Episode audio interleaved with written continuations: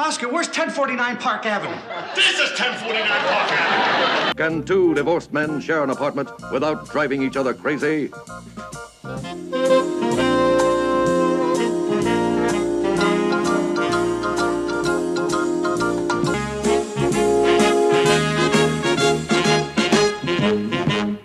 Hello, and welcome to 1049 Park Avenue, an odd couple podcast. Ted Linhart and Garrett Eisler here with you on our last episode of 2020, our first year in business. We made- Yes, as we as you like to say, we made it. we made it to the end of 2020. Um, and we are accomplishing something I didn't know how or if or when we'd accomplish, which is we're going to talk about season one. And in our last podcast, we said at the end we were going to pick our favorite two episodes or favorite and worst episode and review them entirety. But we've actually managed to watch uh, all or part of each of the uh, 19 episodes that are available streaming of season one out of 24. I think I've watched a little more than you, Garrett, based on what you told me. Um, and we're going to talk about each of them relatively quickly to still fill the time we normally fill. But these are, now that I've seen them again, I reminded, remembered that these are really not very good. which is confirming your earlier. Yes, they're suspicion. tough to sit through, especially because I know what it's just. It's like watching a different show, and it's hard to believe It is in many it's ways. the same yeah. show, and Yeah. it actually got to a different format. Um, Yeah. So we have only one clip to play. We actually only found one episode with one clip, and not because it's funny, just because it's interesting. And we'll get to that. But we're going to go through in order every episode and say the few that we couldn't watch. I realized after um, you and I talked last, and I told you this midweek, is I don't have season one on DVD. So there, that is and had no desire to had no desire. when I bought the DVDs, Right. they were not. It was not a complete set. You had to buy them individually, and I had no Right. desire to buy season one. Right. So we are lucky, in effect, in effect, that season so many season one episodes are available streaming because I think there's more percentage of season one episodes available than there are any other season. I think. But anyway, we've only missed out on a few. And Well, I would. I'll tell you what. CBS, if you're listening, or Paramount, whoever own, whoever uh, owns, Paramount still owns the DVD rights, right? well, Paramount, CBS are yeah, they're Oh, they're they're. Paramount, Paramount. It's it's Viacom. Okay. yeah. If you're listening, Viacom, I will review the other seven season one episodes if you send me that DVD. Okay, you hear that? Les Moonves for a, name that's not relevant Oh, anymore. yeah. Now he he'd be happy to talk to someone. probably Um, not. so uh, I would call this Ted. I, I think a good way to call this is like a, a season one, a a quick overview. it's a capsule review of every episode. Yeah. I mean We're just doing a talk- quick overview, trying to uh, encompass as many episodes as we could digest during this time, and some will go into more detail than others, and try to give a sense critically of our opinions of them, uh, and enough to refresh people's memory. Yes, and I know there's probably people listening who like are fans of the S episodes and, and and like them, I guess as much as any other episode. We are not in that camp. Um, so we watched 17 episodes on CBS All Access. That's what's there, and two episodes on Hulu. I don't know why Hulu has two more than CBS. uh, Two episodes that CBS All Access doesn't. I'm sure there's some weird rights thing. Um, I did not laugh at anything. Like there's not one moment I actually laughed. There were amusing scenes, but the laugh track is so horrible. And actually, there's an episode that addresses that in a way. Those single camera angles they use when they're filming them, you know, in a way that you can film in a single camera, I find really not pleasant to sit through. Like distracting these angles they take. Yeah, it's kind of this awkward because of that format, which of course was was actually very popular during in network television at that time, right? Of the the filmed comedy Yeah. uh, sitcom with a laugh track, Brady Bunch, etc. I was associated with Brady Bunch. Well, Um, Brady Bunch has no Brady. Yeah, Brady Bunch is a single camera show, but felt more like a three camera show in a way. Just Mm. because this feels like they're trying to be artistic. At yeah, this kind of is a weird in between uh, mixture of cinematic techniques and classic television, so it doesn't always work. I was surprised, however, how many individual little moments I remembered Yeah, because me too. I- right. because I guess when we were 12, 11, 10 watching on WPIX in New York, I watch these a lot. I guess These would circulate just as much as the others, And right? I guess I didn't. I don't. I it's funny we watched them side by side, right? and Yes, just assumed knew it was the same show and didn't make much of a big deal of it uh, when we were kids and didn't get the whole laugh track thing. so yeah. I mean, I guess I don't remember knowing that one season was better than another. So, uh, but um, and the scenes here they just go on so long. Yeah, it's a and slower- slower plotting. pace. It's just annoying. Um, before that, I do want to uh, mention uh, Sheldon Gartner, uh, who um, asked that we uh, mention him by name, and he corrected a correction of mine last week when I was correcting the fact that um, Richard, what's his name from the Fredericks, Dick Fredericks, Fredericks. when uh, Oscar asked him to sing his favorite song, and I thought Oscar didn't say the name of the song, but he did, and I said it's from Carousel last week when it's actually from Camelot. I think when I first said it, I like in the original time we talked about that episode, I did say Camelot, but last week in my rush, I said Carousel. Sheldon is pointing out that I should have said Camelot last week, so it's Camelot. Thank you. Duly noted. Okay, so let's get into it. So the first episode of the entire series we did not watch. It is not available. The Laundry Orgy. Why would they hold that one back? I cannot. I Hmm. do not know the rights issues. I don't know why. There's a lot of CBS shows. First of all, Honeymooners is not streaming anywhere. I don't think for free. You Hmm. know, streaming. You can buy them.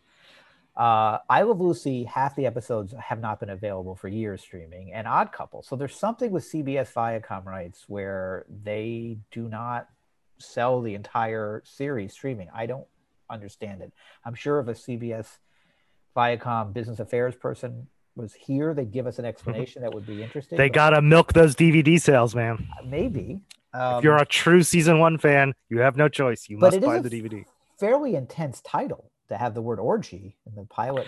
Yeah. first. Well, I think it's that's a tone as as we'll get into that they're much more than later on. They're kind of swingers in this. I think as the show goes on, they kind of uh, not only tone down the sexuality a little, but also the guys are getting older and it's less. It's got they make more fun of being older and out of it. And but here, I think there's still an impulse to portray them as young, relatively young, middle-aged, swinging single men. but it's really Felix in season one who wins. Oh yeah, that's the surprise, by right? a lot. That Uh, is the surprise. By the way, I'm going to say we're not going to go through the ep- the writers of every episode. There's a lot of the familiar names we've been talking about. I will Right. say the pilot was written by Jerry Belson and Garry Marshall. Yeah, I think we should note when they right they have they write they wrote three uh episodes of that first season so I'll- it's we'll worth noting when they do hey you know in lieu of the lot being able to discuss the lord laundry orgy can i i have like just a quick riff on Yes. uh, its relevance i can see uh, as from what i remember of it and it's one i remember th- the least frankly let me just give a quick synopsis. Yeah, give us every- number, yeah. So I, I want to give a synopsis for every episode to go through it. So Oscar and Felix have a disastrous date with two English sisters, who of course, the Pigeon Sisters. We'll mention the Pigeon Sisters a little later when we get into an episode we watched with them. So go ahead.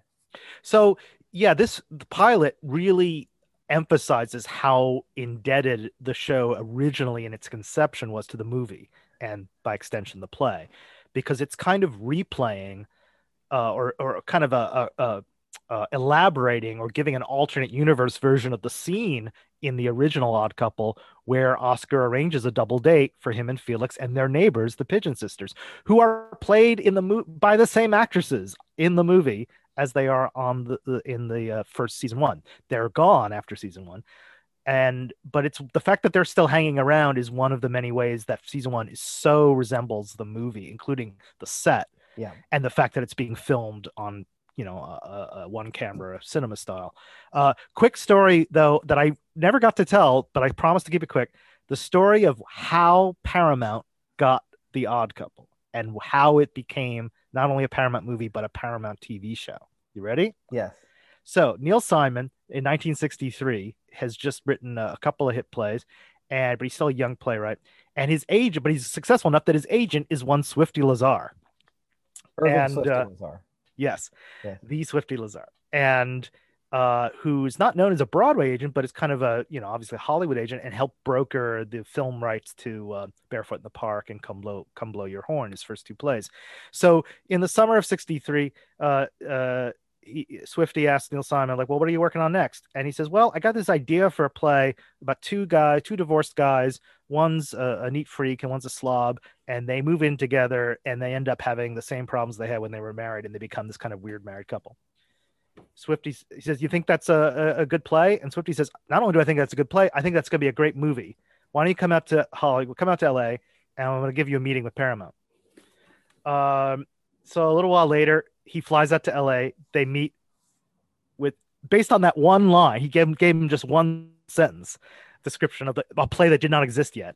They sit down with the guy at Paramount, and Swifty Lazar says, "Okay, Doc Neil Simon, uh, tell him what you told me." And he says, Well, I got an idea for a script of two guys uh, divorced and blah, blah, blah, blah, blah, blah. And they move in and they kind of get married.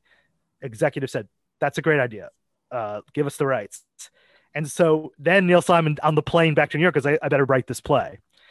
Uh, so in that moment, not only were the rights, the movie rights basically settled, but Paramount already was investing in this as a property where they made the season one basically one year after the movie came out. So it's amazing in retrospect how destined this was. Um, I'm holding up something on Zoom for Garrett to see um, while we're talking. Look what I bought recently. You have this is from that book, yes. The this is a book called The Play Goes On. It's Neil Simon's memoir, which I uh, uh, recently bought at a used bookstore and plan to read now. That is where I got that anecdote. Okay, yes. well, I probably should have read it before we get before we get two more further into our podcast. But that is a great anecdote, and I, I will see it in the book. Um, I don't think we're missing much by not by not having seen this episode. I, I, I can see in my head the pigeon sister sitting in the basement, right? The laundry with that drab basement that we saw in the grandpa episode as well. Yeah, I don't think we're missing it. All right, number two, episode number two of the season. So that aired nine, uh, 924 1970. That's when the pilot aired. Episode number two aired on December 1st, 1970. It's called The Fight of the Felix. The synopsis is after Oscar gets into a fight with a hockey player, Felix tries to stand up for him, but ends up in the boxing ring instead. So I remember this episode. This is with Richard X. Slattery, is the actor who plays Splint McCullough, uh, the hockey uh, player that Oscar gets into a fight with, um, or an argument with, and then Felix sticks up for Oscar and ends up challenging the guy, and the guy invites Felix to come into the ring. Uh, Richard Slattery was a New York City police uh, uh, police officer who became an actor. He's a lot of TV credits. He was only in one series as a regular, which was CPO Sharkey, Don Rickles' failed uh, sitcom.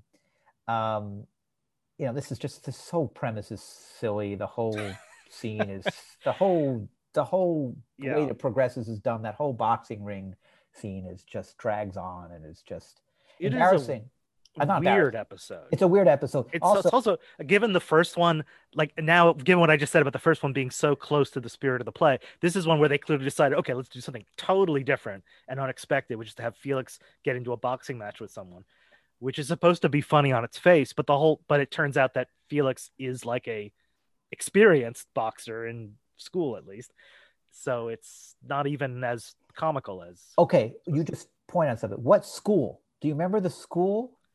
No, I do not. He says he went to Harvard Business School in this episode, which we never hear from again, and we know He's is not, not, the case. How is he a businessman? I don't know. He says I looked at it twice. He says yeah. I was uh, something something at the Harvard School of Business. Hmm. So that is just.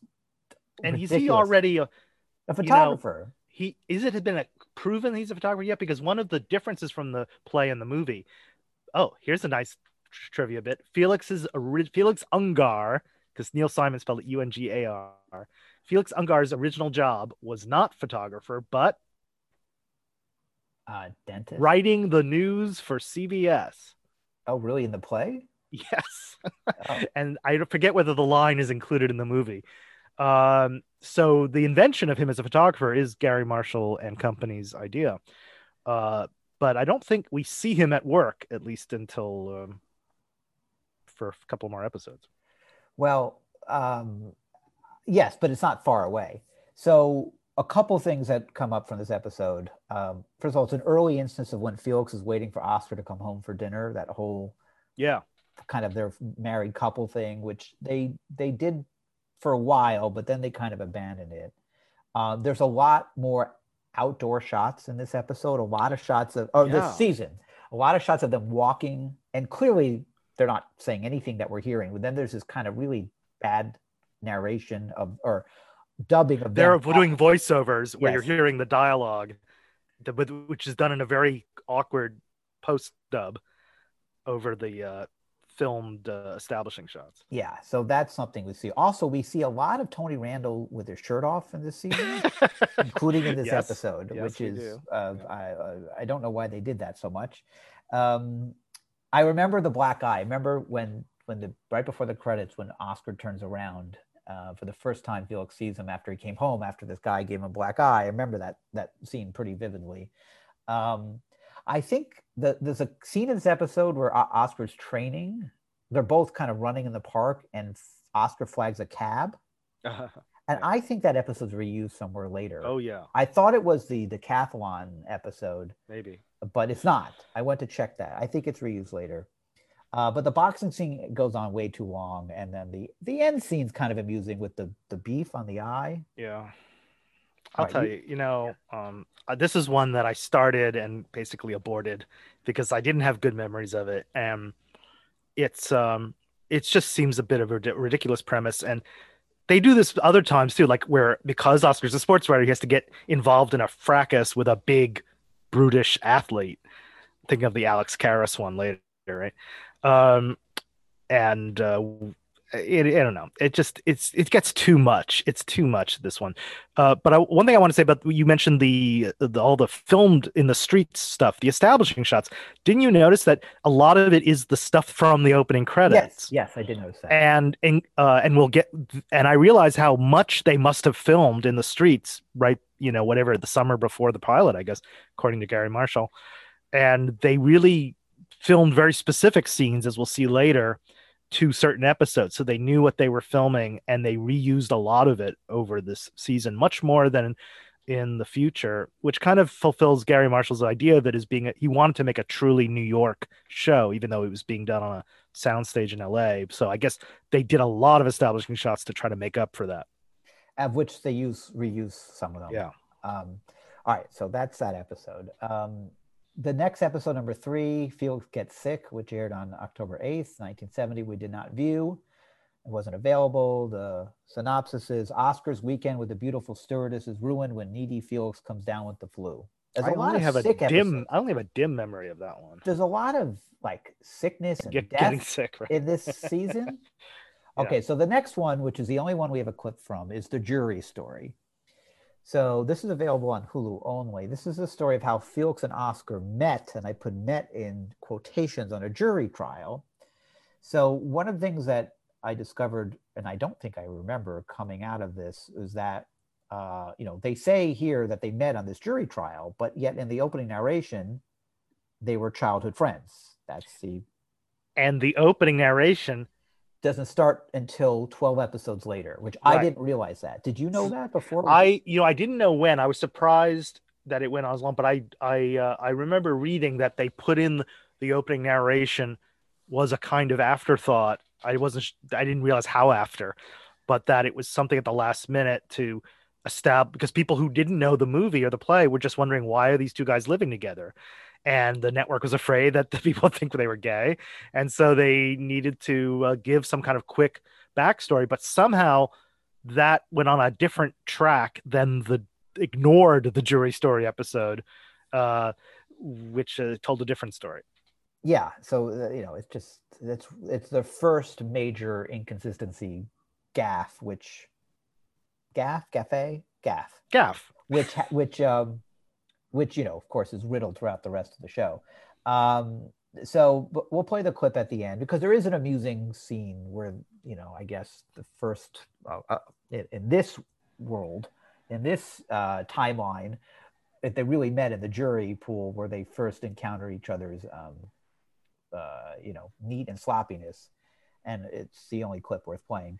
Um, so the fact that the crime that they're, you know, on a jury about is about a guy attacking his roommate is just way too on the nose. Yeah. That's annoying. Uh, one of the jurors is Barney Martin, who would go on to play Jerry Seinfeld's dad on Yes, Seinfeld. of course. And appeared in a future Odd Couple as well. Uh, oh, he did? I didn't remember that. Subway episode. Oh, right, of course. Thank you.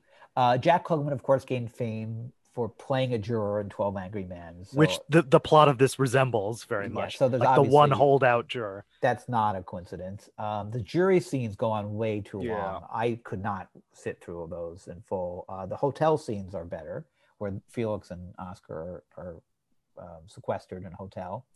Uh, I do remember when I was watching this. I remember the way Oscar would kind of like look at Felix's ballot. He would kind of peek Because under it. Oscar's the foreman of the jury, and Yes. so he, has, he counts the votes. and uh, Felix's ballot was always last, and it was always the one that would keep him there longer because he was voting not guilty, while everyone was voting guilty. I remember Felix, Os- the way Oscar would look at it, kind of like peek under it, and Yeah. and then go not guilty, and like I just Ah, he did it again. yeah. Um, so the bailiff in this episode is played by a guy named Peter Virgo, who was later on 31 episodes of Quincy as Pete. Man, Klugman has got a posse, you know. Just In this episode, Oscar says he works for the Times, quote unquote, to Felix. So I'm assuming then in some world he worked in the New York Times. well, remember this is a flashback episode. Okay, so he went from the New York Times to the Daily Herald, I guess, which is a fake newspaper. Right. Fine. But we I want I'm now I have to go back to the first three episodes and see if they mention the Herald. Um, in the hotel room, I don't know if you noticed this, they play Getting to Know You from The King and I. I, I- don't remember because I I did not I was You not able to this. watch That's right. this You one, didn't yeah. watch this one because on Hulu. Yeah. So in the hotel episode, you can hear strains getting of, to know you. Yeah, of Getting to Know You. that's fun. Uh, Felix says his favorite sport is squash, which we never hear about again. Hmm. Um, and then the uh, let's play a clip from the the most entertaining or most notable, I think, scene from season one because it's about them from the jury story. Oh, this is a good steak. Hmm. Do you always talk with your mouth full of food? Only when I'm eating. Where's the butter? On your sleeve.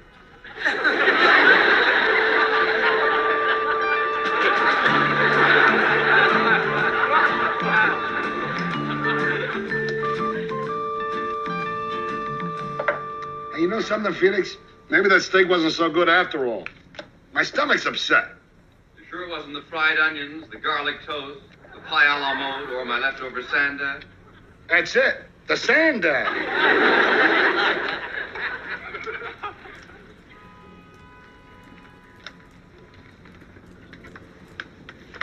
What are you doing in your pajamas? Going to bed. Now? It's late. Yeah.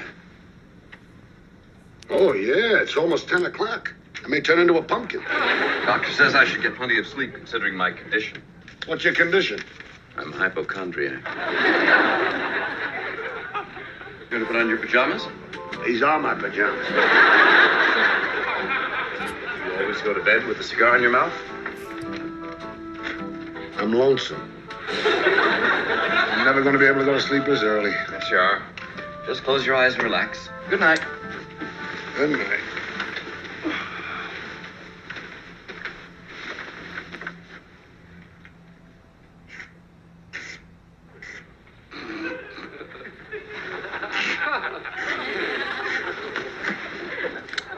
What was that noise? My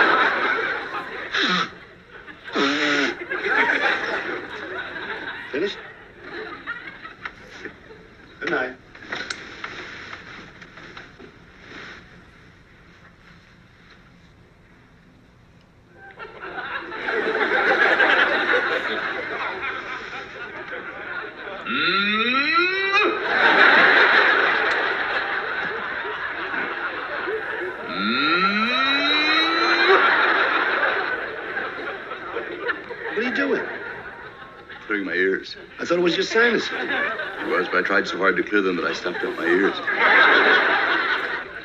Mm. Finished, or do you have to do something to your eyes? Good night.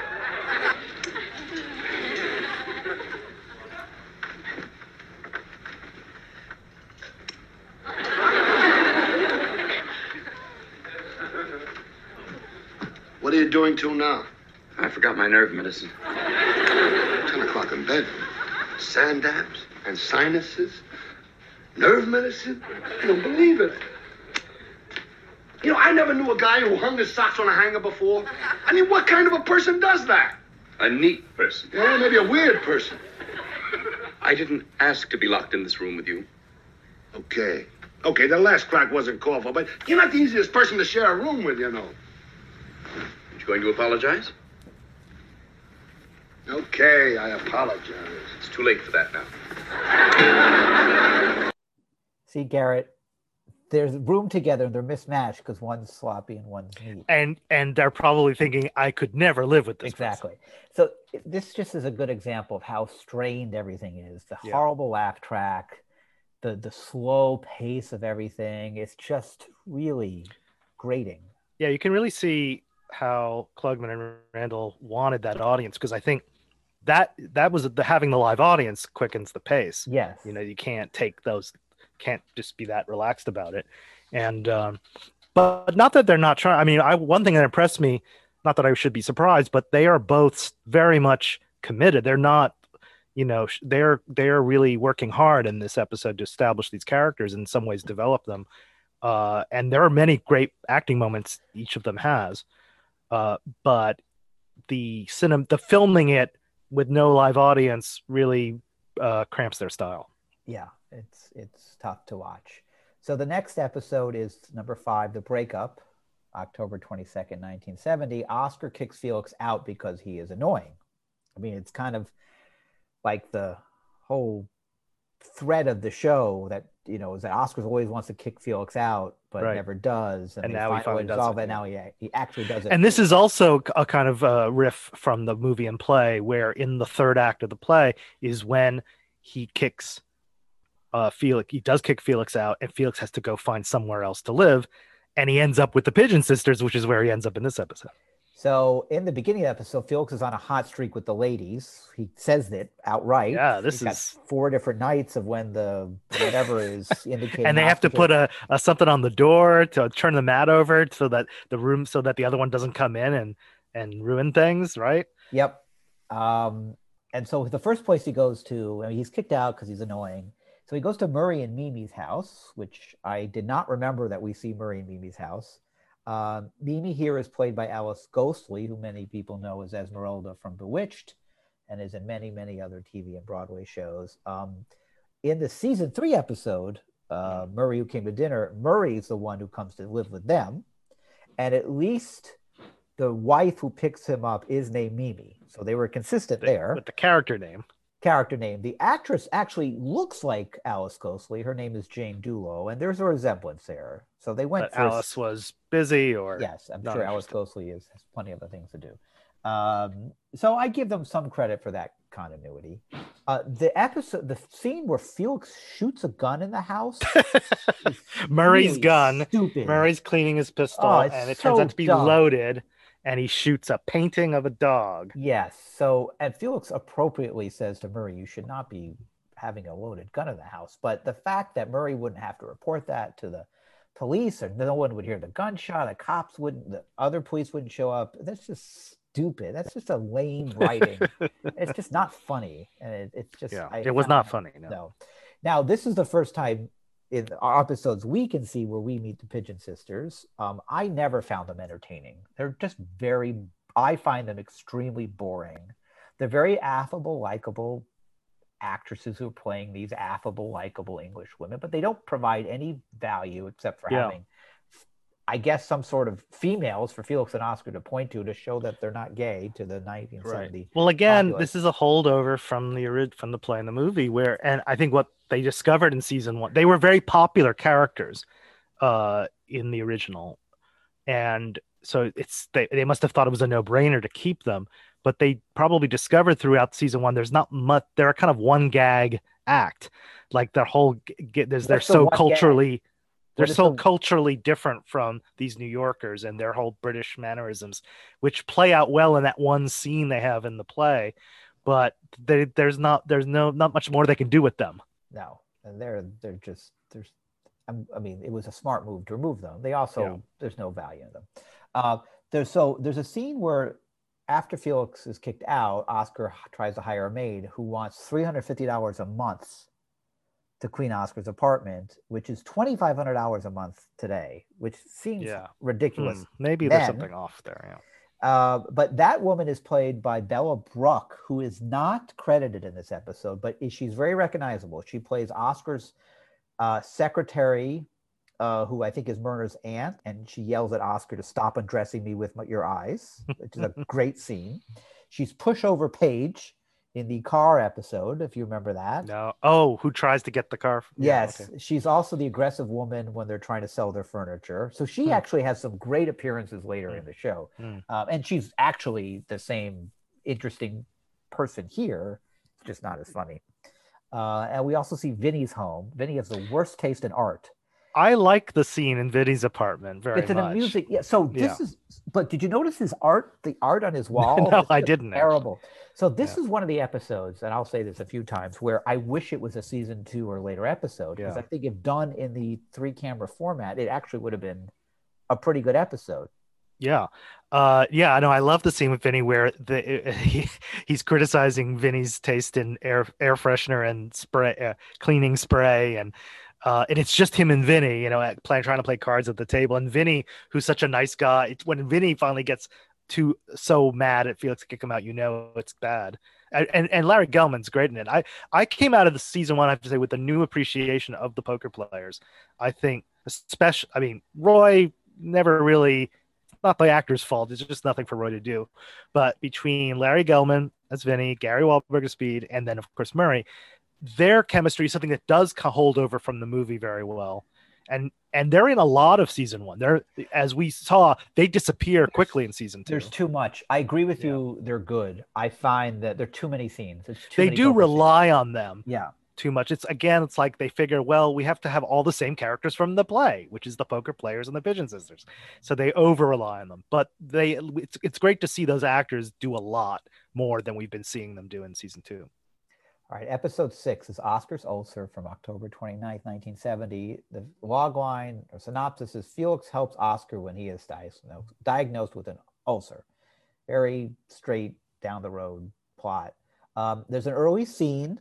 Uh, the, the opening of the show is Oscar outside a lot eating hot dogs, and he starts shadowboxing a guy. That's Leonard Barr, who everybody knows. Yeah. You recognize his face. He's in four other episodes of The Odd Couple, including The Hollywood Story kind of funny old man. and Old type. Flames Never Die. He's also got a very notable role in uh, Diamonds of Forever, the James Bond Oh. movie. Uh, he's also in another street scene in season one, and I didn't mark down what it was, but we see him twice. Do you uh you know that opening montage of Oscar outside also has a weird voiceover narration by Yes, Felix saying, yes. Oscar, what are you doing? Yes, blah, blah. yeah, yeah, they use that kind of Another technique they abandoned. yeah, the technique that is, doesn't work.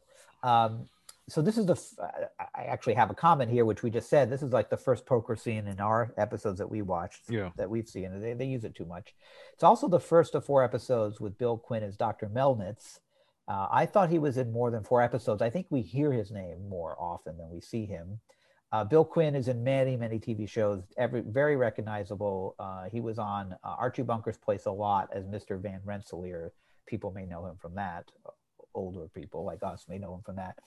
Um, this is the first time they meet, also. For some Yeah. reason, I thought that Felix always knew Dr. Melnitz, but he introduces himself. And it's also weird because in this episode, he says he has a nervous condition.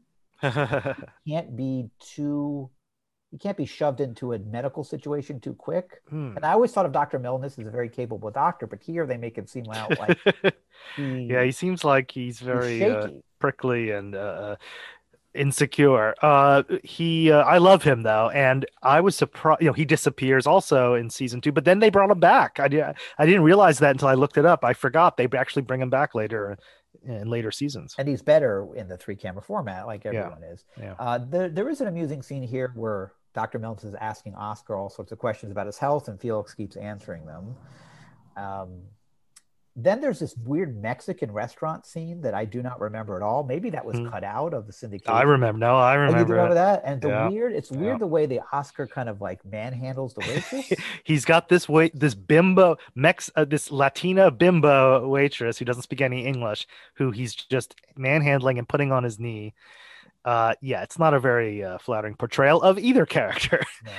And uh, I, what I remember most is the the the big fat guy with the mustache in the back, like yes, gonna- yes. gonna throw up because uh, when Felix is saying all the horrible things that are in Mexican food, and he insults Mexican food by saying like the, uh, the you know Mexico's never known for the quality of its food. Well, well, well. I also think he's on the train. In that in the train Oh. episode, I think that Yeah. guy is on the train as well. Right. Um, you know, the other thing you, you skipped over. Speaking of Oscars, uh, uh, uh, uh, Ulcer? no, his, his libido. Oh, Um, the the date, the the double date they have, um, where, which is funny for a little bit when right, uh yeah. Felix makes Oscar drink milk after he makes the girls, uh, you know, hard liquor drinks, and he has to be embarrassing embarrassment of having to drink milk in front of them. But then he is moving on her so fast and has that line like, "I need to know." He tells Felix, "I need to know whether it's yes or no" with Marilyn, and Felix then asks Marilyn, Yeah. "Is it yes or no?" yes. There's a lot of like 60s, 70s sexual Yeah, freedom. They're swingers. in They're swingers. Show that that that and that's the other thing about season one is it feels so dated. Yeah. Where season two through five, yes, you know it's the 70s. It just has a a more. It feels like the 60s, rhythm. right? And it is 1970, so it is basically still the 60s. yeah. But you really feel right between season one, season two. It's like the divide between the 60s and the 70s, right? All right, so episode seven, which we did not see, uh, is I Do, I Don't. The only is when Felix recalls his marriage and divorce, he causes a bridegroom to get cold feet and call off his wedding. I vaguely remember this episode. The only reason I wish we could have seen it is Richard Stahl's first episode of The Odd Couple, but Who does he play in it? Oh, is he the, Uh, the minister again? think He's, he's the always like minister, the yeah. priest who does the wedding. Well, what about Joyce Van Patten? yes, she's And. And uh, the I would like to see it again because the actor, the the the, the boyfriend, George bachelor, Furth? Is that George Furth? Furth is Yeah. an actor I know mostly as a playwright because he, in the same year they were filming this, he wrote the the script for the Stephen Sondheim musical Company, that was a big hit, and uh, his other life was as a playwright. And so this is a rare TV appearance of his for any musical theater fans out there. He was also in. I think he's uh, he's in a lot of movies, yeah, and TV shows. In addition to what you're talking Oh, about. maybe not that rare, but Yeah, that's the one I remember him. From. I no, I think mostly movies. So I think he's Yeah. he's a little more known for movies. Um, well, anyway, we don't have it. Um, episode eight is the also another one we don't have. I think that may be the last one we didn't see. It's the first one with Albert Brooks, who a lot of people may not remember is in The Odd Couple. We played Yeah. Rudy. Um, I love Albert Brooks, so I'm sorry we didn't get to see that. Also, uh, an ad exec directs Felix to use Oscar in a big cologne campaign, which is a premise that comes up later. A similar premise has come up later. It's happening. It's today. Is that what he says in the episode? That's well, that's his line. Ru- Oh, Rudy. okay. right. Uh, all right, so number nine, I think I'm going to surprise you. The Big Brother. This is the one epi- This is the episode of all these that I like the most. Hmm.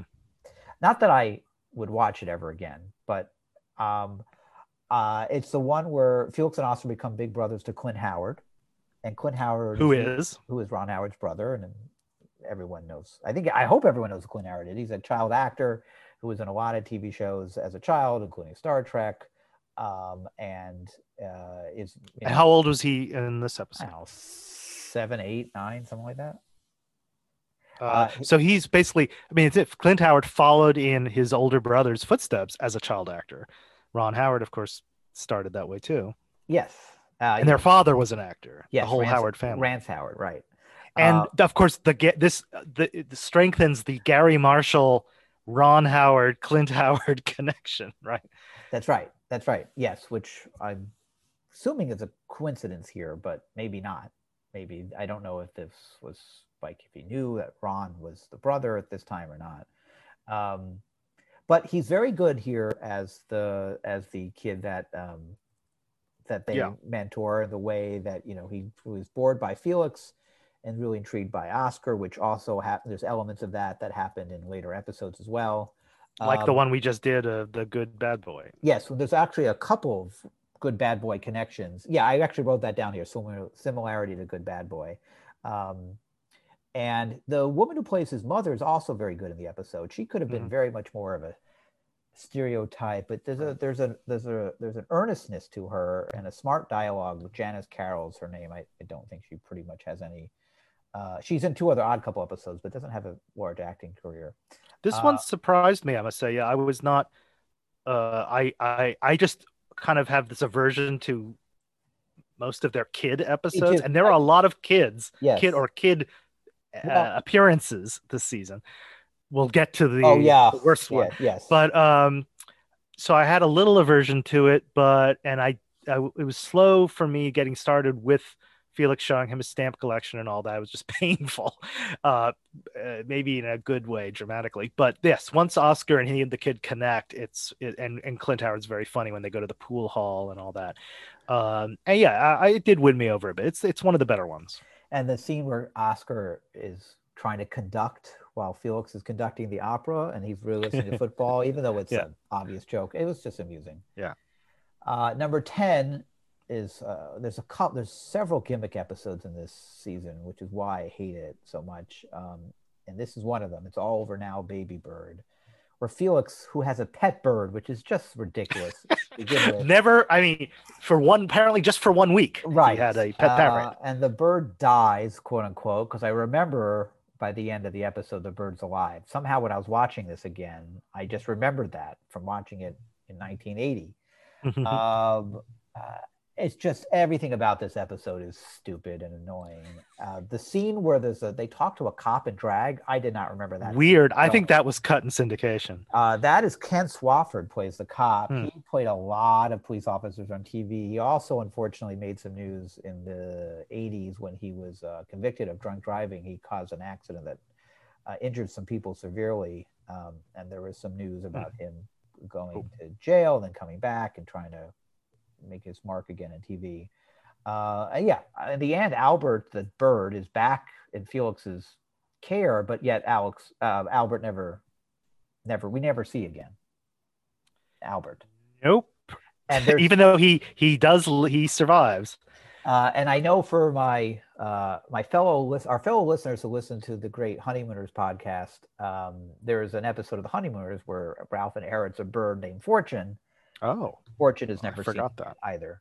So there's another similarity between. Well. I guess they don't always live very long. Uh, but yeah, we should also. Uh, I, I guess you've already implied this, but yeah, he, he- apparently Albert the parrot is in a coma only, well, for several days. That's be- and it's because Felix miss did not give him the Overdosed medication proper right, which I Yeah. just someone as fastidious as Felix, especially if he really does love a pet, I find it hard to believe Felix would misdiagnose would it give in not hear the the dosage correctly. Yeah. the doctor didn't say, "Oh, I told you the wrong dosage." The doctor says, uh, "I told you the dosage was uh, one drop every four hours or whatever it was."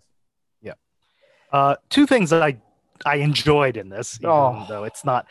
I'm just I'm not saying it's a good episode, but I two things I enjoyed just for personal reasons. One is the lots lots of uh, outdoor New York footage. Again, they shot in advance or like Yes. knowing the script, Yeah. where they take the bag, the Oh, Albert okay. stuffed in a brown paper bag Yeah. to the East River, yes. uh, which is near somewhat near where I grew up.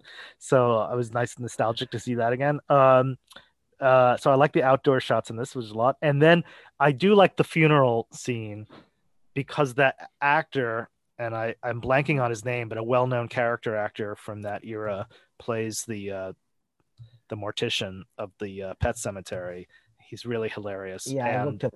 I, I was looking him up, but I, I ended up not. and I and I do love, even though it is it is it is ridiculous and uh, stretches all credibility and realism. But when Oscar's so upset he paid for the funeral when Albert is is escapes alive, that he swats a fly and tells the. Tells the guy it's my pet fly Saul. I hated the when Oscar has the bag with the dead bird in it, and they go to bury him Yeah. everywhere. I oh, find I just that's find it so maudlin, and Yeah. and, and it's it's like it's also. I appreciate the out seeing New York, but New York is so disgusting in this part in this Yeah. that Yeah. I just it makes everything feel so grungy. It's And- real, man. It's real. Well, maybe the network said, forget it. You know, stop showing real New York shots. No one wants to see that. Um, hey, you. What about, um, you know, do you see a connection, in, a a callback to this, and a, little- uh, an homage in the Seinfeld dead parrot episode? is it a parrot? There's a bird. They have a neighbor with a bird who Not the they end up having to dig up out of the grave. Is that the dog? No, there's there's a different one. Uh, Seinfeld fans will know what I'm talking about. Uh, where they have to the cufflinks, something about Jerry's cufflinks. They have to could have been buried in the grave with the the parrot. Anyway, I don't remember. I, I'm a big Seinfeld fan. I well, I I I- put that out there as a uh, possible uh, odd couple homage. All right, moving on to episode 11. Felix is missing. This is the second episode with Albert Brooks, so at least we got to see him Yes. in, in some of them. In this episode, Felix goes to Canada, leaves a note for Oscar, which Oscar doesn't see. Felix cannot be reached in Canada, so Oscar thinks he is missing. And this is another Maudlin episode. Um, anyway, before we get to that, so it's the second Albert Brooks episode, um, and uh, we see Oscar kind of stranded in Canada with Albert Brooks, who's always amusing. And here we have another really attractive model who's Yeah. into Felix, Yeah. uh, who must be half his age. She's played by Anitra Ford. She was a Price is Right model in this in this time. Or a few years later, she became a Price is Right model. Whoa. And I just I'm like, why is she that into Felix? Yeah, she's coming on very strong. now. And we the premise is that that Felix and Albert Brooks are snowbound, Yes. as they keep saying, in a cabin with these two sexy models. Right. And and the joke as they're all as the guys are all worried that Felix is dead or worse, you keep cutting cross cutting contrast with Felix like in heaven, you know, lying in this girl's lap. Not really. Yeah, I guess he's kind of enjoying it, but I, I- it's like, okay, so go date her when you get back. Like, Yeah. I don't. Yeah, I do like the other the the other one who never says anything other than I can't believe it. Snowbound. um, and, and the and then so the other part of the show is Felix. Uh, I mean, Oscar and everyone thinks Felix is dead, and they go look at a dead body. Poker body. guys. Yeah. Yeah, and they go. I try to identify a dead body, which isn't Felix, and then the they're morgue. interviewed by a police detective to find out what happened and then they go through this whole scene where and this is kind of i kind of like this scene where oscar people start retelling events where oscar threatens to kill felix which Yeah. With about. flashbacks. With Right. fla- it's like a Yes, weird yes. uh, technique. and we've yeah. said that like he's always very harsh to felix and now it's kind of like backfiring on him because now there's like maybe he really did something to felix um that Felix, I could kill you, he said. but that just the whole mortuary i mean um uh Morbid. uh, uh, yeah but the scene in the uh Oh, the morgue. the morgue is so morbid Yeah. Well, can I just say, okay, my favorite part of that though is, of course, when they, uh, um, just when they think it's someone thinks it's plausible, it's Felix because the body was dug out of the river because he had Felix's wallet, which got lost. Blah blah blah. But the my one of my favorite supporting Yes, actors, Johnny Johnny Silver, from Yeah. Dolls, shows up as the other wino. who was the chaplain in Good Bad Boy. Yeah, he shows, and he's Yes. also in another episode. yes, He's in yeah, another one later. Johnny Silver comes in as a wino who's the friend of this other dead wino and say, We're gonna go into business together. Cassettes. Very 70s. Yeah. Uh, the sergeant in the show is played by Lloyd Go Gao G O U G H, who I recognize because he was on the Green Hornet TV Mm. show. He played uh, one of the only recurring characters besides the Green Hornet and Kato. Uh, so you know, at least stuff happens in this episode, but it's all so stupid. I mean, the way Oscar puts his it's so calculated how he puts his glass on the Right, how he loses piece the of note, paper, yeah. the note, and picks it up and doesn't look at it and says, What's this? and throws it away. It's like they go to yeah, I uh right. It is very the setup is contrived, and ev- everything about Felix's sudden trip to Canada, where Albert Brooks calls him within an hour of the plane taking Yeah. off, is completely stretches credibility. However, however, yeah. I this is one of my most more favorite, I, me too. liked ones because of the poker players. This is Oh, where it's they're they are really great as a unit. Uh, they have a lot of funny stuff to do and say, and there's um, uh, do you mean funny, really funny, with or you mean amusing? I had a few laughs during this, yeah, Okay. and I, I like the police scene, I like the tension. It's like a cop, you know, because it becomes like longer. I will say it is my number two of the season two episodes because you still don't like it, so that I says don't like it. says Wait, a lot. Yeah, no, it's my third favorite episode. Sorry, okay. I have one, two, and three. It's my third favorite. I, I don't like any of these, but it's my third one. It's the one that I was able to finish. One of the few, uh, not few, I think maybe half of these I actually watched without like skimming through it to the end. This is one. Yeah. Uh, I like Albert Brooks. You're right. There's like the poker players. There's the flashbacks. There's a lot of interesting stuff. That's some of the episodes It, are it moves a little faster. Yes, yeah. ones. All right, number 12, we got a, actually a request to do an episode on this episode only for Christmas, which Whoa. I uh, we didn't do, but we are going to address it, which is Scrooge gets an Oscar. It is the episode I think I remember the most for season 1 watching it as a child. The premise is that Felix wants Oscar to play Scrooge in a play, and then Oscar later dreams that he is Scrooge in a Christmas Carol. Um, I remember, I guess I remember liking this as a kid, uh, but it really drags now. And I, I, I thought the dream sequence with the Christmas Carol was the whole episode. I did not remember all those other scenes trying Yeah, to put the play Yeah. on. Um, the and I think the funniest moment in the entire first season is in this episode when they do that tiptoe walk to the window. Do you remember that? yeah. That Well, to me- it's what the, when Felix is playing Marley's ghost in the dream sequence. yes. uh, and they're kind of walking on air, you know. Uh, he and they're being spooky. So he, Fe- the go Felix as the ghost leads Oscar out the door in these weird kind of tiptoe walk, and then in real life, when Oscar wakes up, he's still doing that walk Yes. with Felix going, "What the hell are you doing?" Yeah, so the tiptoe walk, which I call it, is funny. Um, this is another episode where Oscar kicks, kicks, Felix out. Like Yeah. we're not that far from the last one. Um, then there's that whole scene where they have each of the poker players try to play Scrooge, and they do it in some weird way, which is like way over the top for me. Uh, I kind of like that. you liked it? I was actually gonna request a clip of that, but uh, uh, not if you don't like it. it's too long. And, and then Felix, who's usually like a good actor in everything he does Right. in the show, he does that really schmaltzy Scrooge, which is Well, like, the, the point is, well, because Oscar refuses to play Scrooge, then he has to. Felix has to audition everyone at, in the part, and I think I think they all have a funny take on it, where um, Vinny becomes like try plays it. Go, Oh, we see like a a- side of Vinny that we yeah, he's never like see, an axe murderer. where he just like goes like he becomes a psychopath. Yeah, gets like hidden underneath his meek exterior and then speed who's reading a pornographic novel during the whole scene uh just runs through it without even caring and felix is the first time i've heard And scrooge read as an auctioneer yeah. and then feel uh, there is a justification why felix hams it up so badly because they have to end up hiring oscar they have no choice.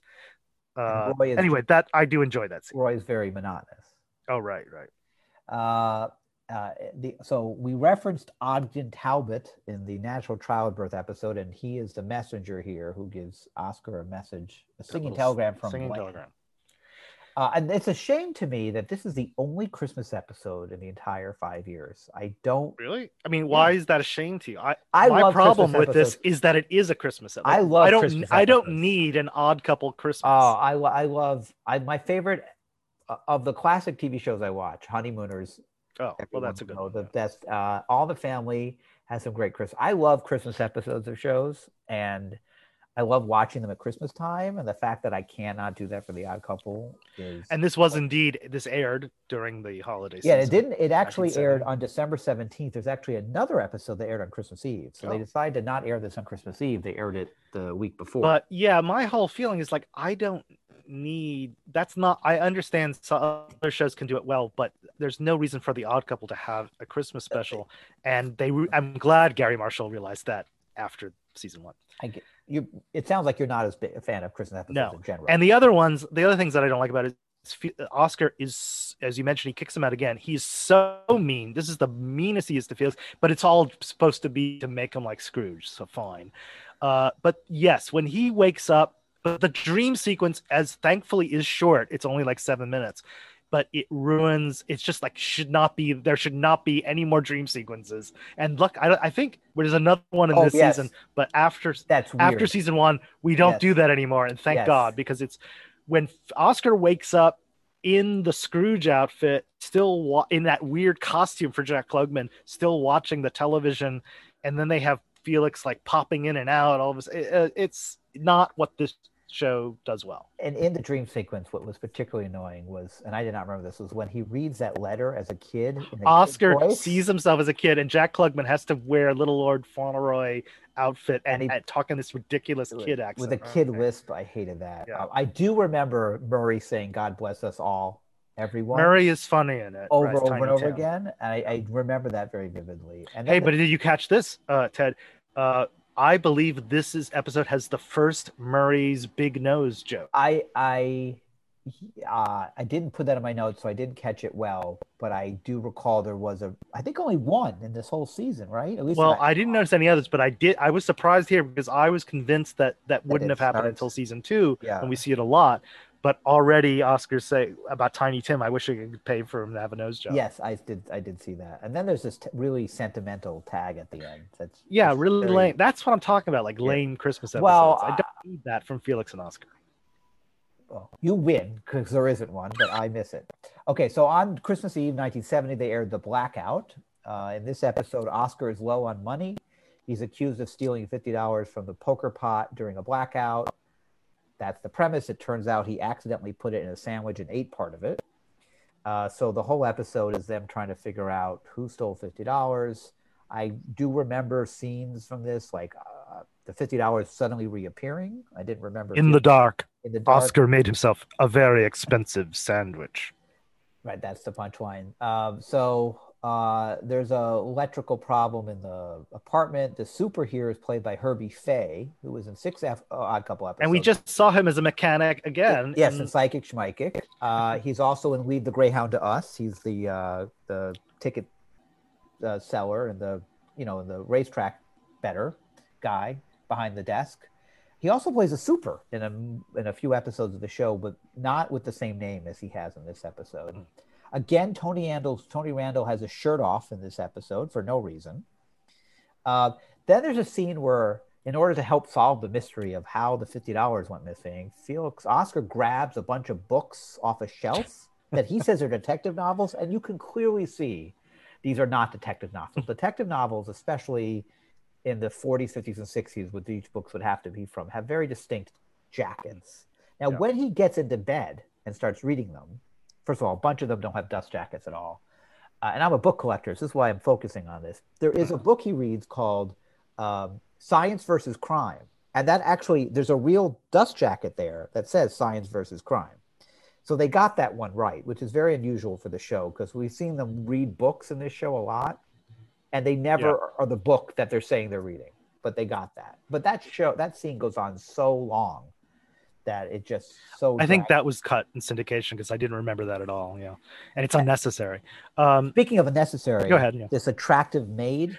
yes, I don't know why she's in there. There's no reason. She doesn't propel the pod. It's just to give Felix another pretty girl to go out with at the end. yeah, I couldn't. You know, I was watching this and I remembered her presence in the episode, and I kept waiting. Like, where's the payoff for the Swedish maid?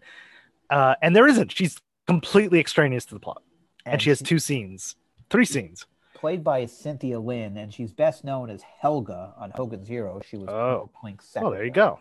Yeah. I guess she was kind of recognized.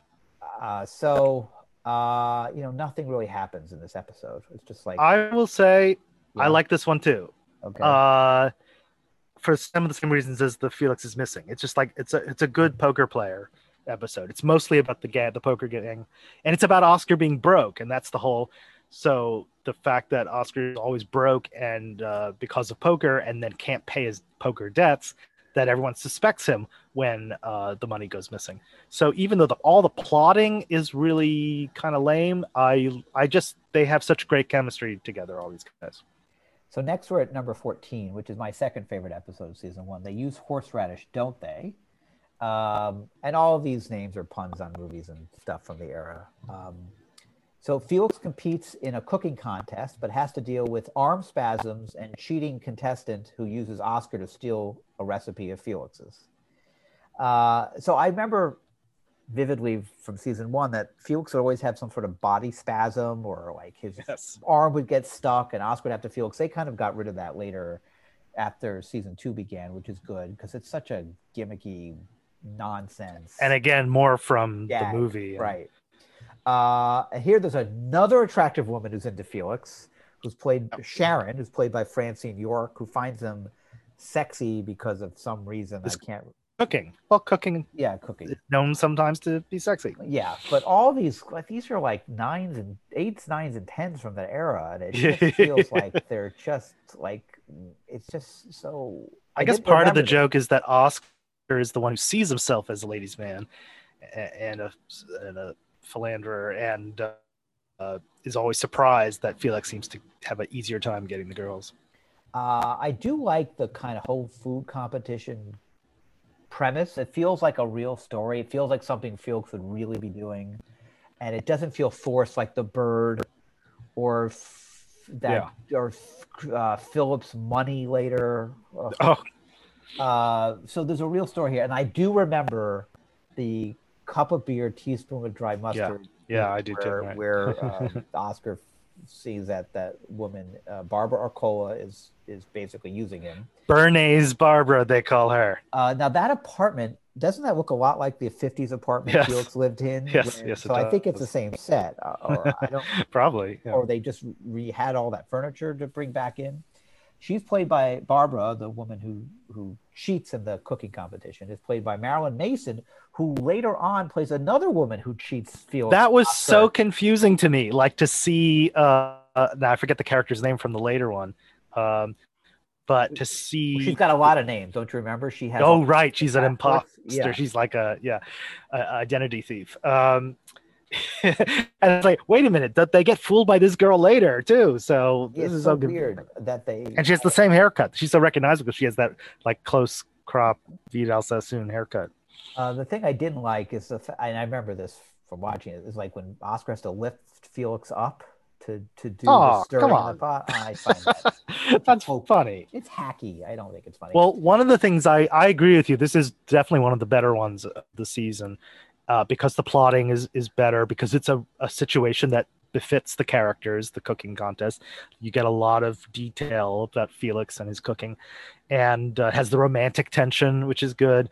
Um, and uh, but yeah, I but one of the things I like is the physical comedy that Tony Randall gets to do a lot of the kind of physical shtick he likes to do. In this case, how to cook a meal with no arms, and uh, I I enjoyed that. Also at the end, I disagreed with Felix when he relinquished his prize because he intended to make beef roast and ended up making beef stew. He was injured and he innovated around a problem. And that is the reason why he should have kept he should have won that prize. And I think it was silly that he gave that prize up. well, yes, uh, but you know, Ted, he was trying to make they were trying to make a point. What's the Uh, point?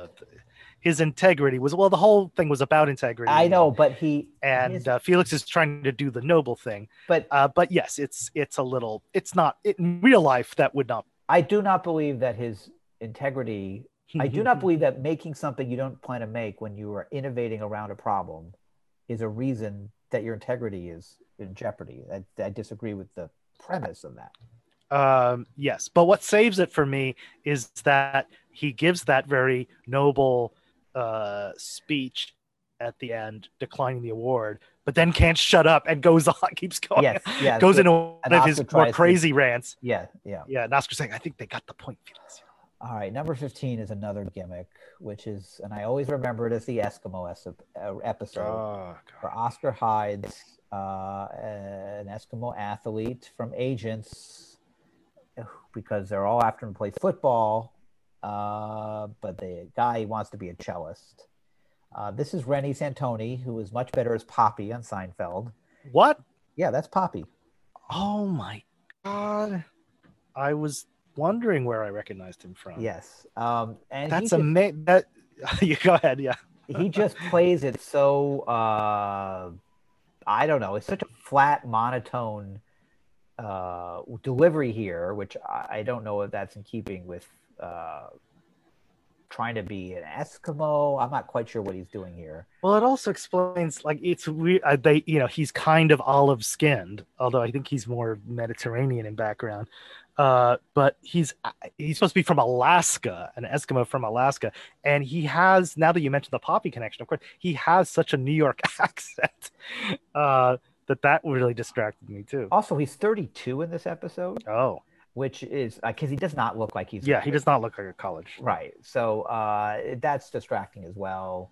Uh, and then the whole like issue of being a token Eskimo, and I think I learned the notion of what a token ethnic person is from this episode. I will Yeah. say that I remember that, but it's just it's another we've discussed this before that issue episodes do not work well.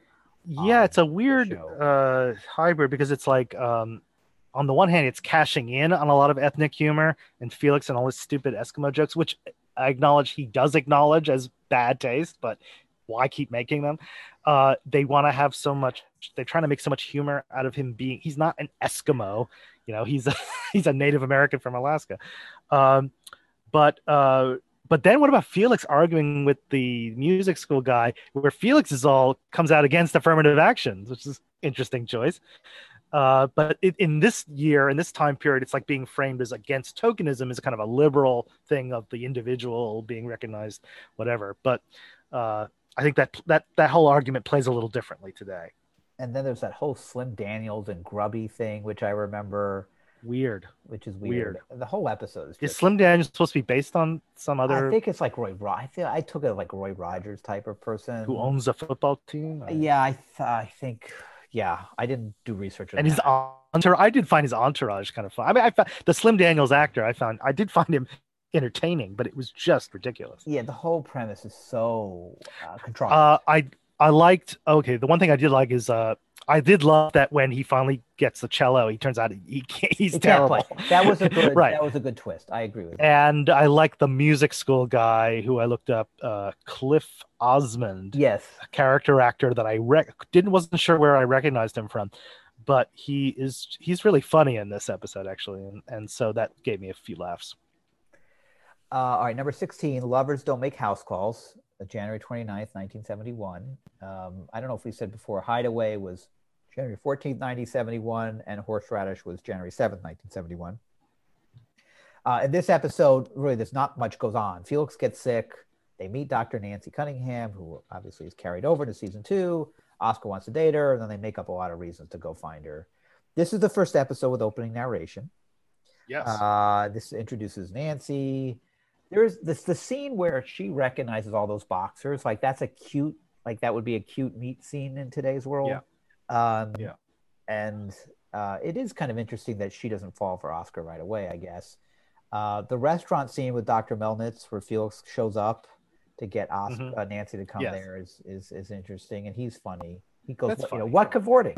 Were you? but of course they're oh, sorry, yeah, yeah, he- cavorting. Yeah, it's when Felix says, you know, I didn't expect to see my one doctor cavorting with another doctor, and he goes, "What cavorting?"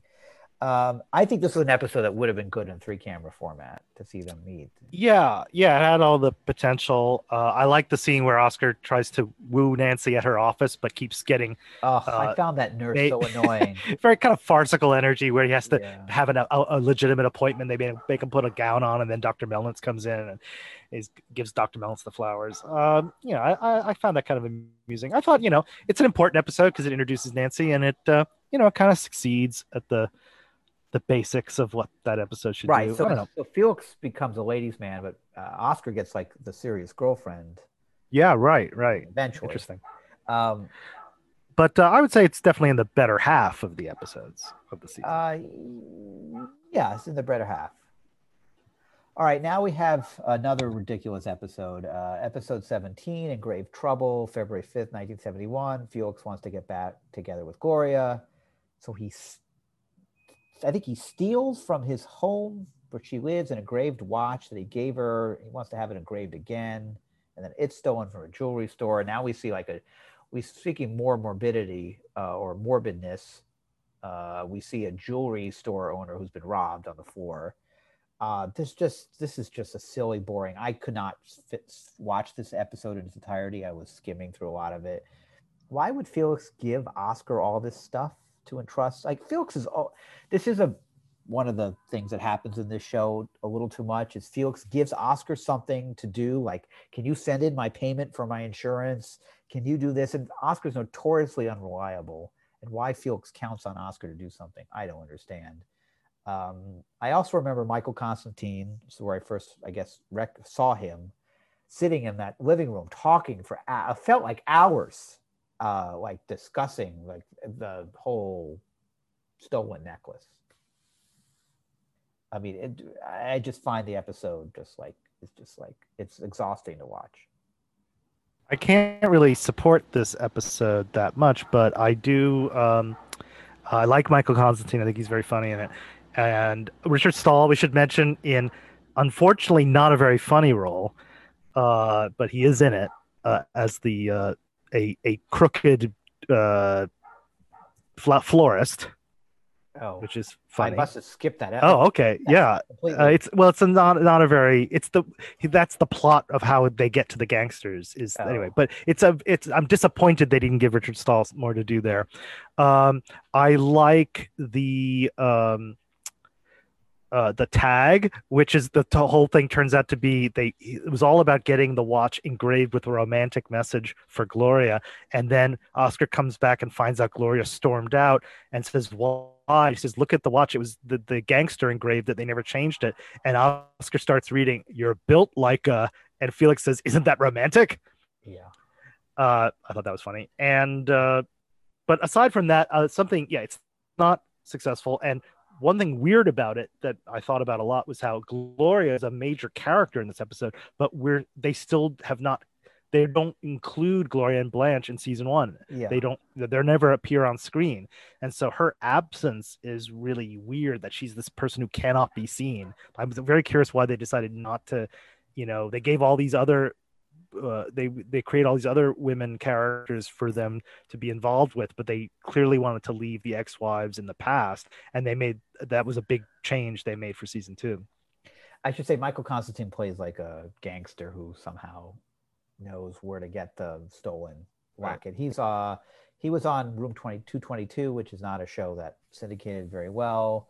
Uh, he was the principal on that sitcom. It did last a long time when it originally ran. Uh, the next, another gimmicky episode, which we've talked about before, is Bunny is Missing Down by the Lake. This is episode 18, aired on February 12, 1971. Oscar and Felix go to a cabin to get away, but they wind up helping and taking care of a woman who's in charge of three women, three girls who are like, you know, teenagers. And one of the girls goes missing. I always remember this episode as the bad cabin episode because there's a one that I like later. when they go to a Right, right. For Oscar to write his book. Why do you think they had to make more than one cabin? I episode? don't know. I don't know. Maybe I don't know.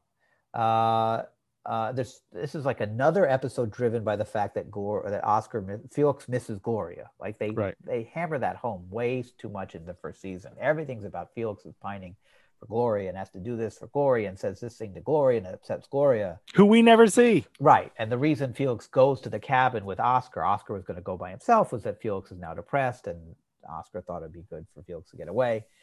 Uh, we discussed that Pamela Ferdin is in this episode, who later plays Edna. Um, Bunny, the character, is not played by Pamela Ferdin. She's one of the girls, and she's kind of the oddball of the girls. She's I like. I mean, I I am Bunny in many ways. I Mhm. like to read. I don't like to do social Not an stuff outdoorsman. not an outdoorsman.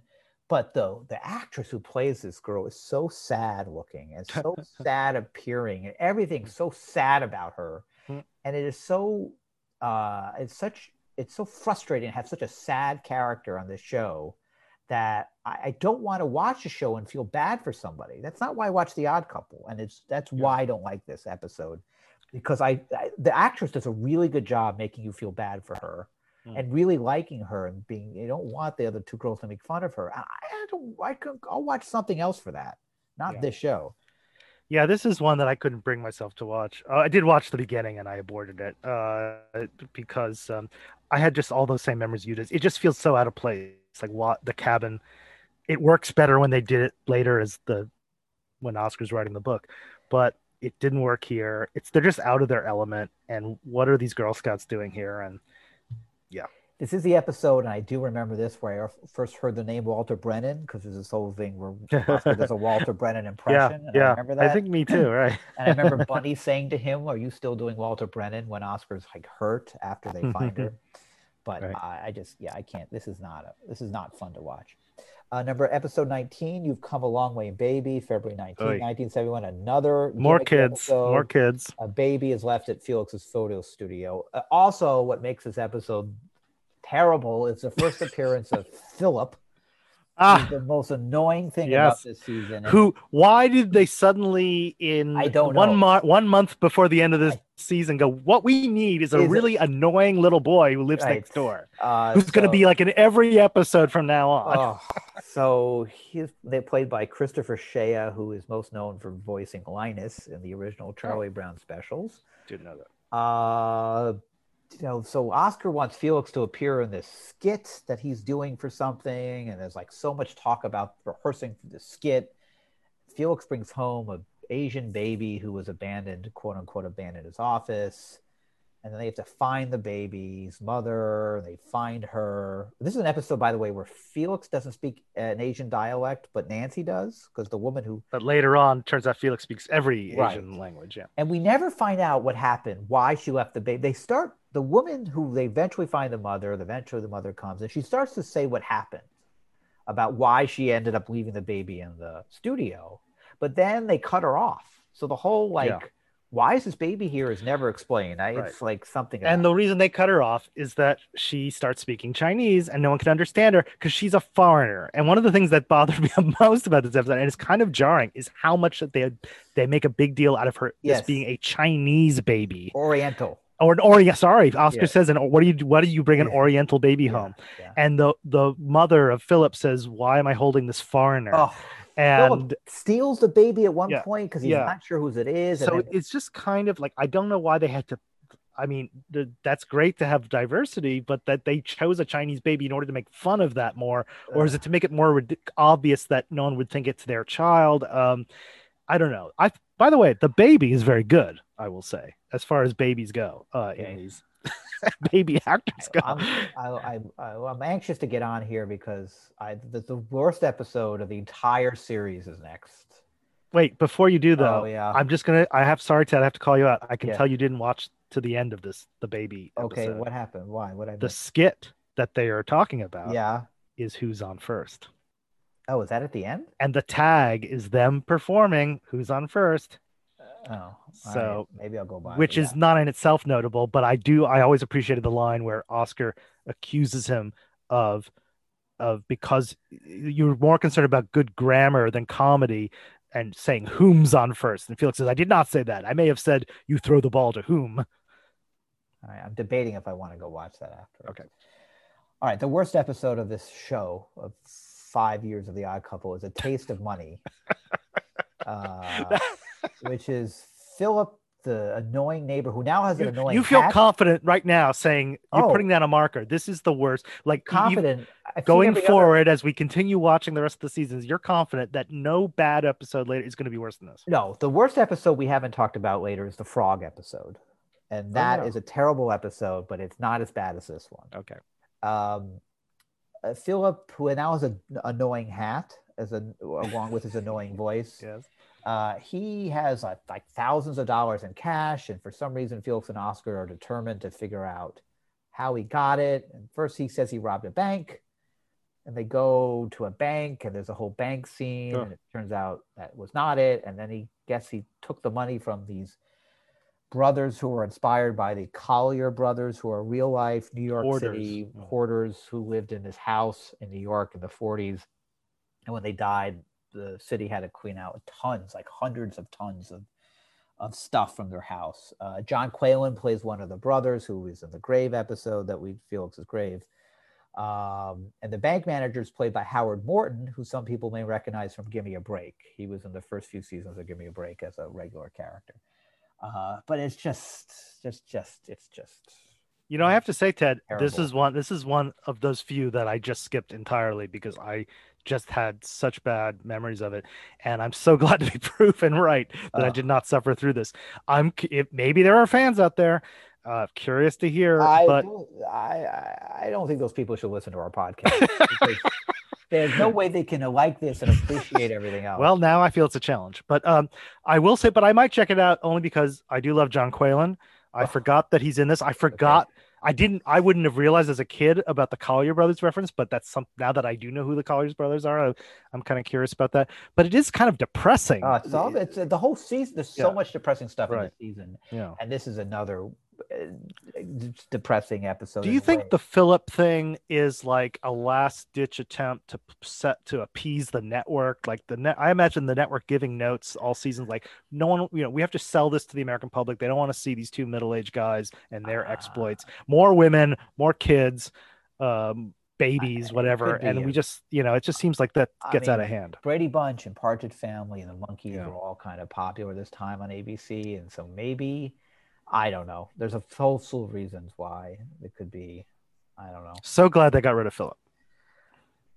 All right. The next episode is uh, Oscar's New Life. So this is an interesting episode. So this appeared uh, aired on March 5th, 1971. The premise is this is on Hulu. Now you were right? able to watch this. on Hulu, yes. I did not. Yes. So um, Oscar is fired from the newspaper and he takes a job at Harem Magazine with John Astin. Do you remember this one? Yes, John Astin. Okay. Yeah. So apparently, when this show first aired, Tony uh, Randall and Jack Klugman, like us, hated the laugh track.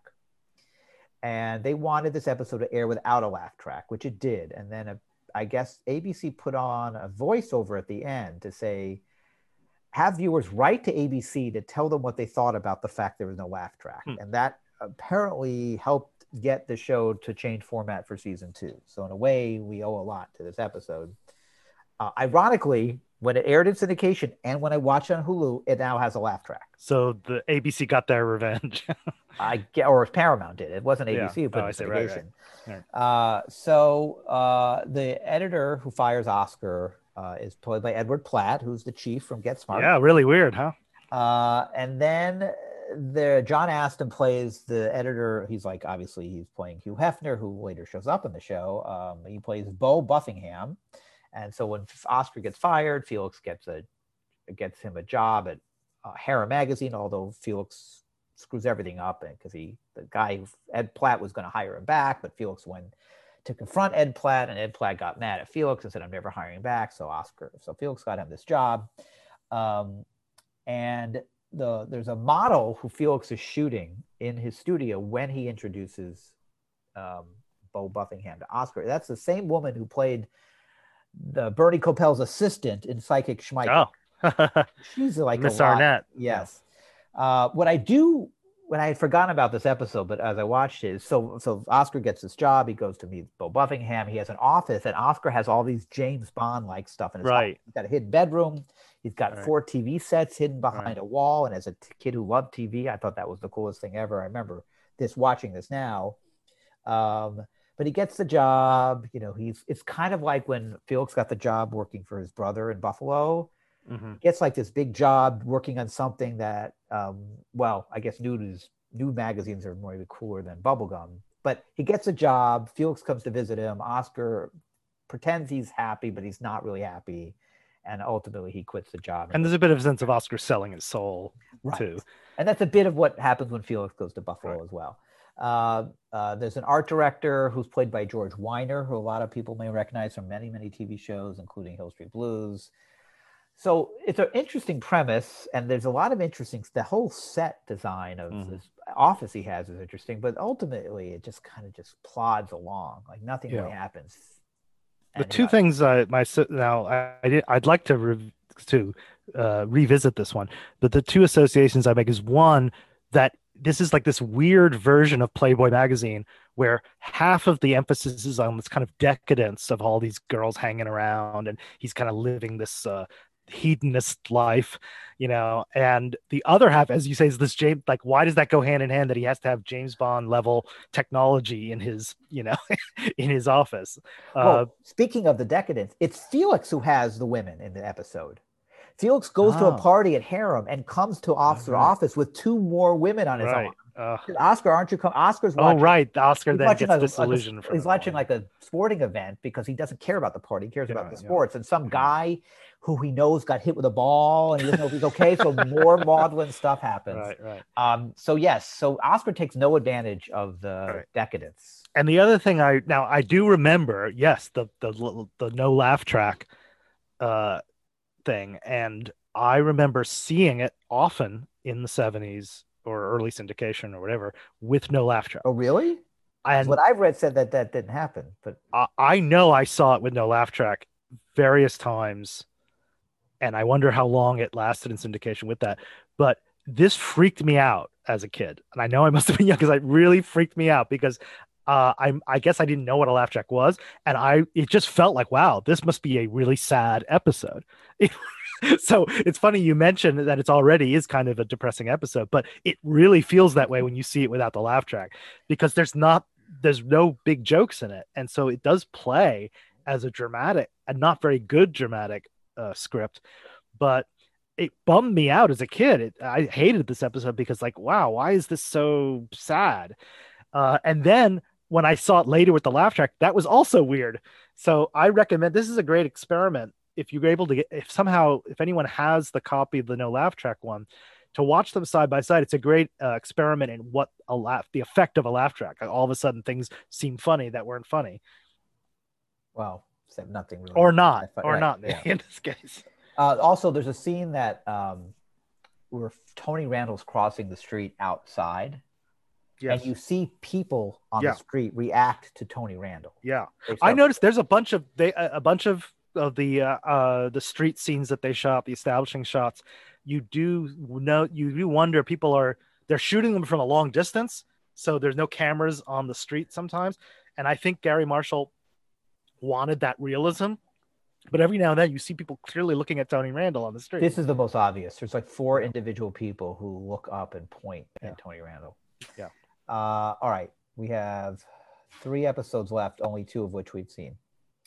okay Number we're almost there 22, What Makes Felix Run? March 12, 1971. Oscar tries to get Felix to be less neat slash more messy in order to be less annoying to Gloria. She will take him back.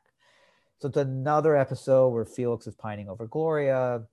Uh, you know, this is kind of an interesting premise that they do better later where Oscar tries to get Felix to Role reversal. messy, role are you thinking of reversal. role reversal right Well, that's my favorite episode of the entire show. That's my but it's a similar It's its own similar effect to that Although that was intentional, this is Right. more that you know Felix as actually uh, Nancy diagnoses a specific psychological condition that causes Felix to be messy. I'll get to that in a second.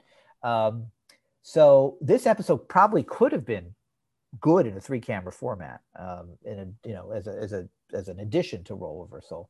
So here, what's interesting was we see Felix play his own grandfather again, which I did not realize that happened twice right in this episode, it's almost the same as the grandfather we saw, but here he's it is about the same age, but he's talking to Felix as a kid, right not as so 50-year-old Felix has man. no. Let me let me lay this out even more. He, Felix has a flashback, tells Yes. a story of when he was a kid, who clearly the way he's dressed and the decor, it's like we're in the 1930s or something, or 20s, and he has a grandfather who's clearly like an 80 year old man. Funny enough, next season we're gonna find Felix as a grown up adult, uh, some 40 years later, also has an 80 year old grandfather. Now, the only way that I can ex- the, there is one possible explanation that makes it work was Yes. that the grandfather in the flashback is from a different parent than Yes. the grandfather. So Theoretically possible, or step parent, or I some kind I- of I'm going to talk it up to uh, inconsistency and Consistency, right. continuity. and uh, just quickly about uh, Tony's Randall's portrayal, it is a variation. It has a he has a similar costume and makeup, but much more of a thick Accent, Yiddish yes. Yiddish accent. yes, yes, the and this accent, yes. is Tony Randall basically outing Felix Unger as Jewish. I think. So in the episode, like Oscar starts to bring all this mess and garbage from his from his room to Felix's room, and eventually Felix has what is this actually said in the episode as a temporary schizoid aberration, where the solution is to pour water on his face, which sounds ridiculous, but there is a there is a a funny scene. Funny, I don't use that. Uh, There's an amusing, clever scene where Felix is now messy. His shirt is Right. messy. We see it. Guess again, Again, we see Tony Randall likes taking Yeah. his sh- somehow Uh, after season one they said Tony stop taking your shirt off. We, he's got food on the floor, and it's kind of like it reminds me more of the episode where Felix hypnotizes Oscar to be neat. Oh, uh huh. It reminds me a little more of that, and um, and it's a it's like a interesting to see Felix be messy for the first time. and to see Tony Randall show a total he, he he it's kind of shocking actually because we're so used to seeing Tony Randall as Felix and we don't realize how capable Tony Randall is of acting in a completely different way and completely crude and Uh, he's very good in that. But the solution is he spritz. You know, he has this Just yes, well, he got to have a seltzer in the face. Seltzer bottle. In It's the comedy, face. man. So I, I, I, Uh, T- uh, Ted, you're uh, leaving out the worst part oh of yes. this, the worst scene in this episode, Yeah. which may very well be the worst scene in season one, if not, and by extension, perhaps the whole series. Yeah. The dream sequence. Oh, what? Where is that? Did I not have that in my? that's in this episode, right? Where he goes to heaven, he dreams he goes to heaven. Yeah, I must. I typed that in my notes, and now I- So- someone missed it. Yeah. So This uh, is worse than the Christmas Carol. Yeah, so if Oscar tries to get Felix to like get drunk to make him messy or something, and Felix passes out and dreams that he's in heaven but can't get in, and Oscar's the gatekeeper because he's too neat, and they have wings on. And yes, they have to. They wear these stupid costumes, these cheap costumes with the wings on the cheapest possible set. ah, and Jack Klugman's walking around with a halo, boun- a cheap halo, plastic halo bouncing around on his Mets cap, yeah, and they are trying their best as actors to play this scene, you know, to the hilt. But it was uh, this was the one where I felt really embarrassed. This is the only time you say this a lot, but this is the scene where I felt really embarrassed. for I also think. I- I'm guessing here that I feel like this is the time where It's a Wonderful Life started to become oh, maybe, more known on public television. yeah, it's Maybe that kind little- of thing, right? Middle, it feels it's a wonderful life inspired to me, um, but it's it's terrible and it has no it's like no reason for it. No, No, absolutely none. Yeah, And and uh and of course Oscar sends him to hell at the end, like he re- rejects him from. I do not think it's the worst scene in the whole. Okay. But I understand you taking Yeah. that point of view. And it is uh, t- typical of uh during this season one it seems like marshall garry marshall and breslin uh are experimenting a lot they're trying a lot of different Belson, you said Breslin. belson sorry uh jerry belson are trying out a lot of different ways to do this show on television and they do experiment with a lot of dream sequences and uh and weird stuff and i'm so glad they abandoned that. Once once they got into the three camera format you can't do that crap. It's like you know you got to be a little more realistic so the that was good. closest they get to that is in the bowling episode where Felix's conscience is talking to him, oh uh-huh. and there's a little devil and oh right. Yeah. okay. By the way, we forgot to mention. So Jerry Belson and Garry Marshall wrote the Eskimo episode, which I'm which is not good. They also wrote the horseradish Which is good. which Yeah, is that good. one is so good. i think Okay. those are the two other episodes they wrote this they're season. one for three yeah. uh so yeah so that that that uh dream sequence which um again I, I remember writing it up and i somehow missed it in my notes um okay so episode 23 march 19th 1971 another really bad episode what does a naked lady say to you felix is dating a woman who thinks she's a who says to him she's a librarian but she really is a actress in a nude play and nude plays were a big thing at the time there was hair and El Calcutta, and there's this play called Steam Bath, and the play she's in is called Bathtub, which is a riff of Steam Bath. Steam Bath is a play that ran for three and a half months, starred Anthony Perkins, Hector Elizondo, Oh. and Conrad Bain. wow There's nudity. All nudity- naked.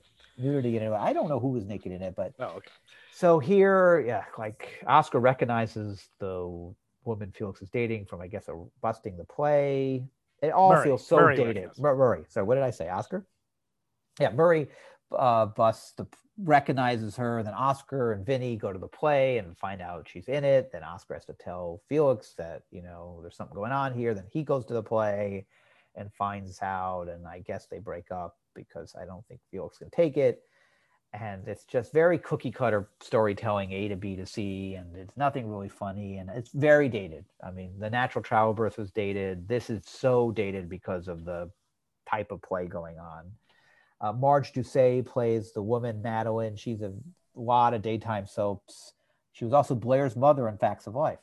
Who's blair? Blair warner. From facts of life? Oh facts of life. I thought Yeah. diff'rent strokes. I was getting No. confused here blair's mother facts Okay. lisa whelchel okay okay you didn't watch facts of life as a kid i i that i have i just don't remember it Okay, fine. Uh, Johnny Silver is in this episode as yes well, he's hilarious and is Ogden Talbot.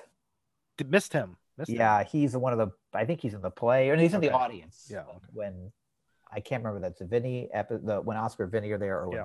anyway, it's like there's nothing amusing here. Uh, well ted i gotta yeah. say oh no, You like Uh, this? this is Oh, well. Look, second, look. But there's a reason you like Yes. this. uh, You have to tell why you like this. This is about the theater, and I'm a theater Okay. person. So Well, so you're not a theater person. You teach theater professionally. Yes, I Yeah. teach theater. I've I've been involved in professional theater in various Yes. ways, and Okay. and I'm a student of theater history. And this, you're right, it is dated, but I and I think that's one reason I like it is that it captures this one subculture of these O Calcutta type of plays that were going on at the you know late 60s, early 70s, and were, were really a thing. Uh, and there's a lot of really enjoyable for me or for theater nerds, theater spoof satire stuff going on uh, about how the play's legitimate, it wins awards. It's like so it's kind of it's very it's just it's more of a spoof of avant-garde theater than it is about you know porn and um, like so Johnny Silver, hilarious, who you think is just this bu- this kind of uh, dirty old man in a raincoat sitting in the audience, turns out to be the author of the play. And he his favorite thing is he sits at every performance and he yells to the girls like, "Take it off! It's aesthetic." Um, and oh, and and a cameo by very important person, one Harvey Miller, the one of the head writers on the show, who is billed by his real name Harvey Skolnick, playing the Penguin, playing the uh the the naughty penguin who keeps Oh, annoying people in the audience. So you get to see the real Harvey Miller slash Harvey Skolnick uh, do a little cameo, which is nice. Um, yeah, there's a little romance of the theater for me in it. I like I like Tony Randall's at the end does this nice, very corny but very sweet thing Oh. about the theater. Yeah, I you know you hate that- that. does he recite Shakespeare or something? At the Yes, end? yes. Oh, but I, I could see Tony Randall loving that. You know, oh this is- yes. this to me is actually Tony Randall pushing where Felix Yes. is going. Yeah, He'll just yeah, go, yeah. very much the kind of thing Felix will keep doing. Uh, also has one of my favorite lines of at least this season, which was when Oscar discovers that the girlfriend is not a librarian after seeing the show, and he asks her, "So you work at the library during the day? You do this at night?" And she's going, "No, do you have a library card?" That's one of your was favorite lines. Okay. Yeah. By the way, did she make her entire living from this play? Is that what we're supposed to assume? Yeah, because it turns out she has nothing to do with the library. Okay. Could you She's live on Well, which is which is also challenging that this would not pay a lot of money. Yeah, that's my point. All right. Uh, then the last episode of the season we didn't watch, but I remember it kind of in my head, trapped, where Felix, Oscar, and Nancy are trapped in the basement. They're going to masquerade parties. parties This has so they're all Philip in it, up. doesn't it? Has Philip in it. Felix is dressed in a devil's cop. I Oh remember my there's a dumb waiter where Yes, they're pulling the- a dumbwaiter up yeah. to get help, and they, He- he they to run into all these people. Yeah. Yeah, I, I don't, I don't miss. We did we did not watch this, we did not watch this. It was not available To in be our fair, legitimate. but I think they did us a favor because I yeah, it's like fine. I I do remember the dumb later, and all he would do is say why we don't like it. All right. Well, I think we spent this podcast is our longest one ever. We did do twenty. We did cover twenty four episodes in some form or another, even if we didn't watch it. Uh, but you know what? When we started this podcast, we had this whole debate: how are we can talk about season one? Are we going to talk about season one? We didn't start at the beginning, so I actually feel very good, yes cathartic in a way that yes we have pushed past this, done it. And we had to do it. We, We, had, had to something do it. we had to do. had to be completists. Got to face it. You got to face the it- past. we did it far more thoroughly than I ever Yeah, thought we would. That's true, but probably all for the best because it was. You know, what? it was hard to pick.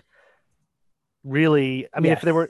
Were, I could have I could have picked my one or two, but this was much better. No, we we we we did the just we did our duty as and you're saying never again.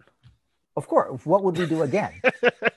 well, the ones we didn't get to watch. no, we we just said there's no reason to watch. them. never again. No, no. Never we the worst thing we could do, the most difficult thing we would ever do in the future is to watch the Odd Couple reunion movie, which I uh. tried to watch recently, and it is that is No, as painful. no, definitely. Um, all right. Well, Mistake. we don't have to worry. We have three more seasons of this show to get to. Season three starts off really good. I and was I just checking it out. like yeah. I don't think we're going to have to skip any more episodes. I'll I'll even talk about the frog episode. Okay, good. Okay. All right. Well, uh, uh, if you anyone has feedback, people who are more knowledgeable about season one or want us to say something next time that we missed, uh, you can send us emails at 1049pod at gmail.com. Uh, and we will talk to you again with starting with season three. I have no Awesome. okay. Uh, I can't quote a line to you from this whole season because I don't remember anything. Goodbye. Goodbye.